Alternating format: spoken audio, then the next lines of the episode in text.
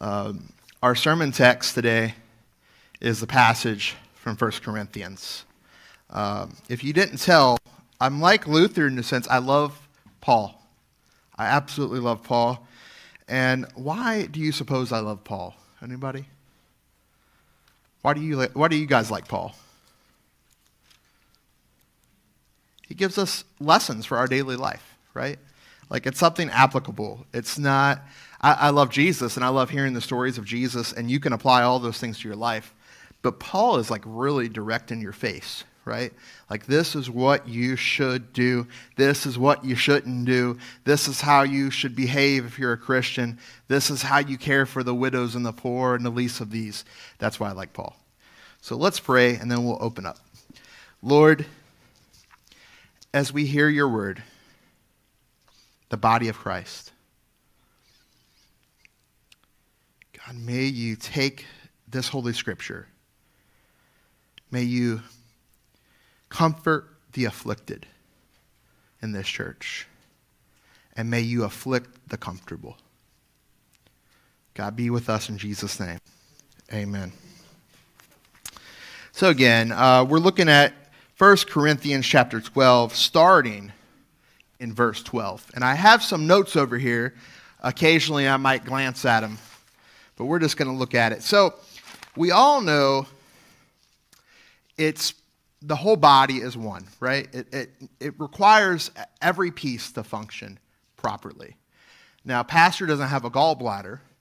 When I was 12 years old, uh, they couldn't figure out why I kept getting pancreatitis. So I almost died a couple times, and they said to my parents, Well, let's just take his gallbladder out and see if it helps.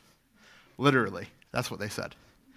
And it has seemed to help. Now, I don't have all of my pancreas. So everyone knows there's two arteries, or you might know there's two arteries in your pancreas. You have a large one and a small one. And I don't have the large one, I only have the small one. So it makes things like eating nice pork chops very difficult. I get really sick. I can't consume a lot of alcohol, right? Just a little bit, because I'll get pancreatitis and end up in the hospital. In the same sense, I'll tell you a story this past week. So, our dog, Trinity, so we have Charity and Trinity, and uh, Trinity is having asthma, I, I believe. I got to bring him to uh, Maisie's daughter, wherever, yeah, to go look at her. And I said to Amanda, I said, give me the Benadryl. And some of you guys have heard the story, but she throws the bottle of Benadryl thinking it was going to hit the pillow, and it hit me right on the nose. now, she might have done it on purpose. I don't know. but like for three days, it has hurt, right? It's the little parts of our body that, man, if they get injured, it hurts, right? Uh, I like to take the pressure point on your pinky and bend it when I'm in a fight with the kids or Amanda. and my grandpa showed that to me many, many years ago. And they hate it, but it works, right? You just bend that pinky because it makes the whole body squirm. It's a pressure point. The point here is the whole body is connected. You can take that pinky and make the biggest man go on the ground, right? Um, and so in today's text, we're going to learn how all of those body parts, the body of Christ, is all interconnected, right? And, and our body, the human body, is a good example that is used by Paul to describe just how that works. So again, in verse 12, for just as the body is one and has many members, and all its members of the body, though many, are one body. So it is with Christ. So when I look at this, I say to myself, what, I mean, what does that mean? It means that we are brothers and sisters in Christ. There are many of us in this room today, right?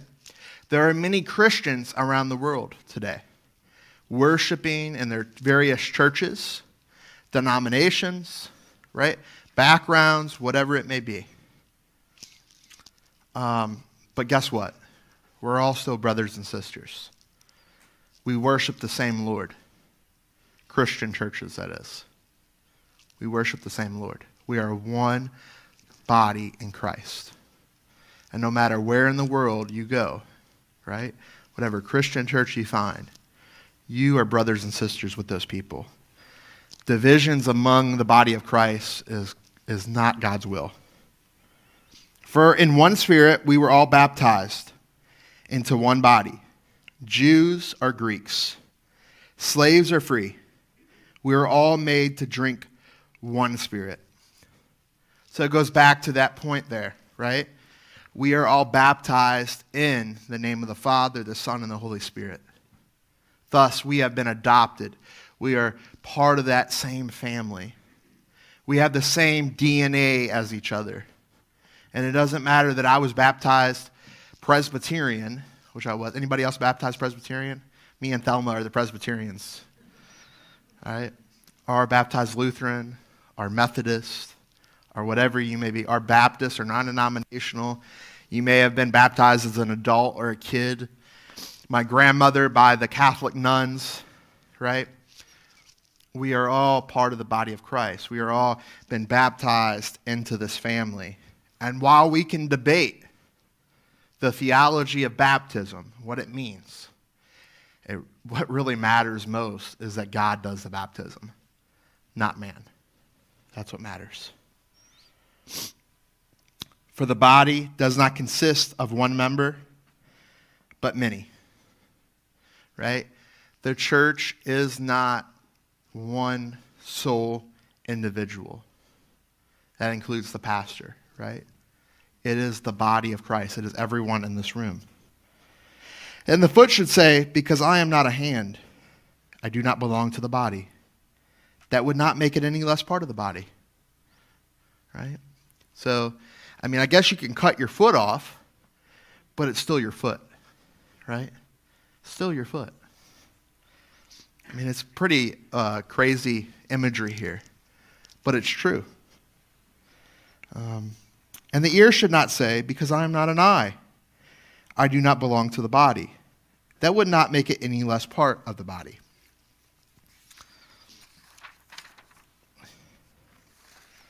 Now, what are we getting at here? We have all this imagery about cutting off our body parts this morning. Pretty wild, right? Now, I have some buttons uh, from the Civil War uh, at home somewhere. My, I don't know, somewhat great grandfather, maybe four generations, was a doctor. And don't tell anybody, he was a Yankee doctor for the Union. All right?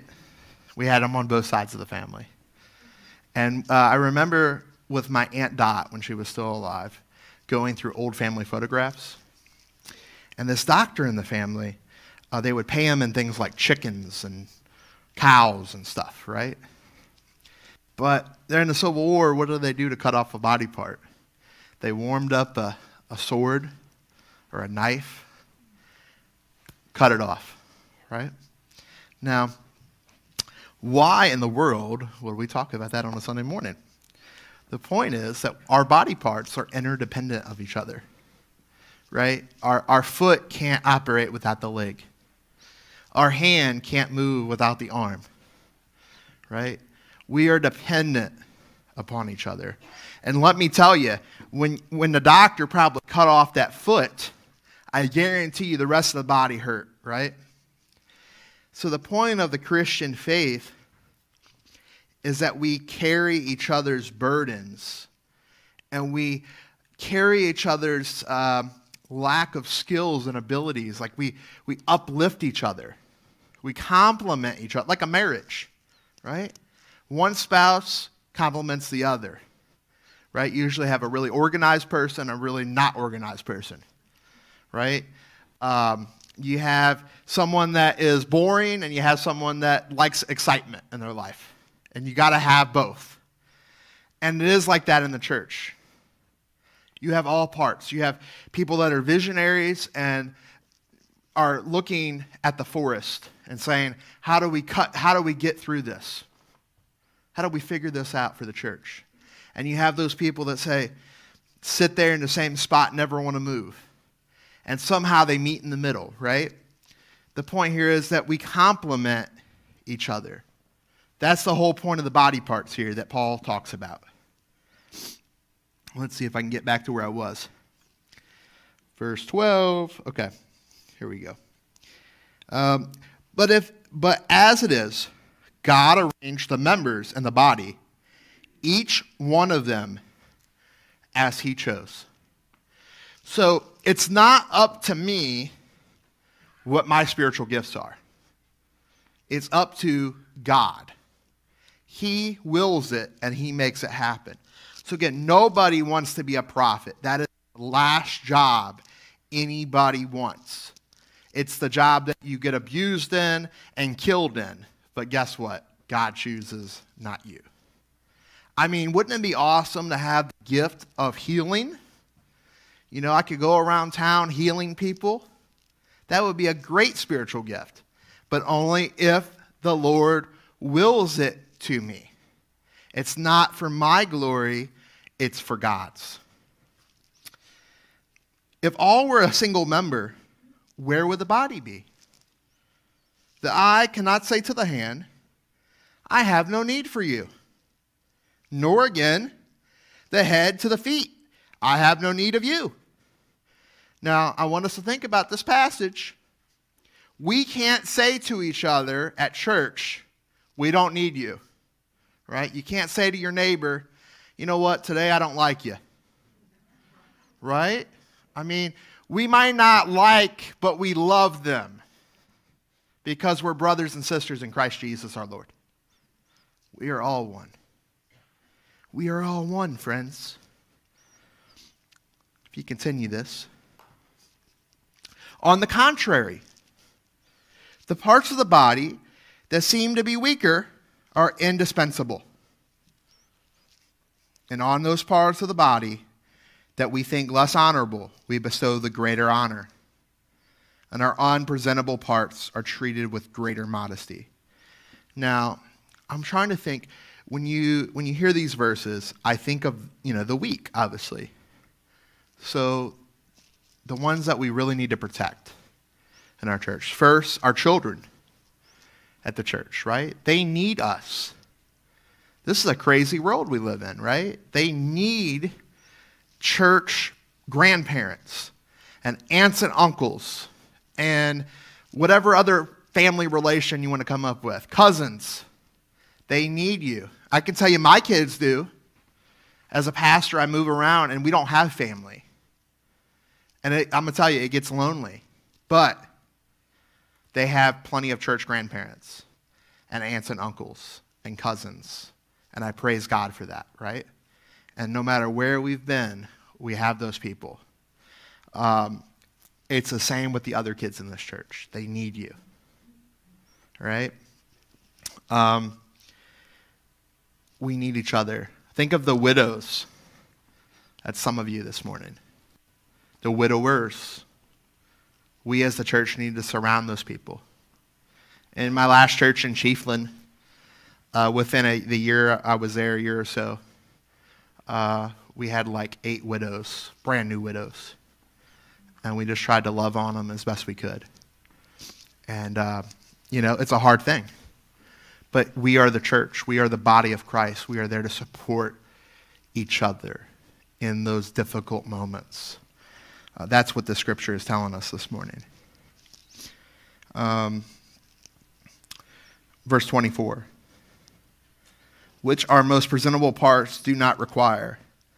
But God has composed the body, giving greater honor to the part that lacked it. That there is no division in the body, but that members may have the same care for one another. So, let's talk about that, right? no divisions in the body. There's nothing more that Satan wants than to cause divisions in his holy church, the bride of Christ. And it happens, doesn't it? From time to time. It's, it's, it's happened here. It's happened, you know, obviously, we go back 1,500, 2,000 years. We got the East and the West church splitting while we have the Orthodox Christians and we have the Catholics, right? And then we move forward. We go to Martin Luther 500 something years ago, and you know, he put those theses on the door, and again, another huge split. Then we go to little things like, I'm just going to say the local, the local Baptist church, because that's this is a true story, but I won't say the church. They split over a daycare center, right? Or they didn't like the pastor. I mean, I, I can't say it. You know, you guys don't like me. I don't know. Maybe all of you don't.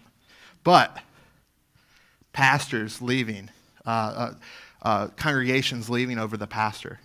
I see it all the time, especially in the Lutheran church. I have heard so many stories over the last month and a half of I didn't like so and so, so I left the church. Church isn't about Pastor Blue, right? It's not about me. It's not about Deacon Jim. It's not about Ina. It's not about any of your staff. It's not about any members. It's about Christ. Christ and Him crucified, right? And so we can't have divisions. Uh, Paul talks about it, I believe it's Acts, right? Some are for Cephas, are for so and so. And he goes into like four different parties of people that go, uh, that the people are following. And he says, No, Christ. It's Christ that we follow. And that's all I care about. Christ. Get in your Bible, friends. Know the word. And if anybody is, uh, again, saying, man, I'm, I'm PO'd at Pastor Blue, uh, let's talk because I don't want you to just leave and go to another church PO'd at me. And then you go over to that pastor and then you get PO'd at them, you know? Um, let's not do that. Um, so let's, let's continue here. Verse 26. Um, if one member suffers, all suffer together. If one member is honored, all rejoice together. Now, this is where I struggle. Has anybody heard of the term enmeshment before? Enmeshment. Okay, it's a psychology term. It's usually unhealthy, right? So, like in our family in South Louisiana, we're all enmeshed Cajuns, okay? So, when grandma was mad, everybody was mad. When, when Grandma was happy, everybody's happy. See, we have a matriarch system in South Louisiana, right? Amanda's mama was in charge, and everybody knew it, and you didn't cross her. Okay? And it's, it's kind of unhealthy. But the Bible says that we should be enmeshed to a certain degree as a church. When, let's just call it, when like Mr. Dennis in the back has, you know, was in the hospital everybody is concerned about him, right? When another person is sick, everyone is concerned. When someone dies, everyone is there for him. That's the level of enmeshment that we're talking about. That we have genuine concern. That we don't do things just because, well, that's the right thing to do. Or I'm obligated. But it's out of my love for my fellow man, my brother or sister, that I care for them. They are part of the flock, part of our fold, right? That's what we're talking about. And I can tell you here in a church like us, our size, it's so much easier to get to know our neighbors, isn't it? We know each other. We love each other. We hug each other even when we're not supposed to. Right? That's what we're talking about. Love for one another, friends. Um, verse 27. Now you are the body of Christ and individually members of it. So I want you to point that out the individual understanding that God has called you and placed you here. Like, I think many of you have been here forever and ever, right? Uh, Miss Gert uh, and Bill they, they were still the newbies, they said, 15 years, right? And, and I still think of Steve and Logan when they started coming by. And you think of how God brings people to his church. It's incredible to know that story, um, how God brought you here, because there was a reason. And in those days that people are difficult to deal with, and there will be those days, I like animals the most over people because they're always loving and caring and excited to see me, right? So that's why we have the two. And then we have the poor cat that's 20 years old that lives in the basement. And um, so God is God and his people are interesting. but we are all here. We are all here. So um, God has appointed in the church first apostles. So somebody in this room, I mean, he says that's his priority is to be an apostle. Right? So somebody in this room is an apostle. We went over some of this last week. Second, prophets. Third, teachers. Now, I can tell you, Miss Thelma here is in charge of Parish Ed. She needs teachers. We need people to step up, friends, and be, and be teachers because God's called you to be a teacher.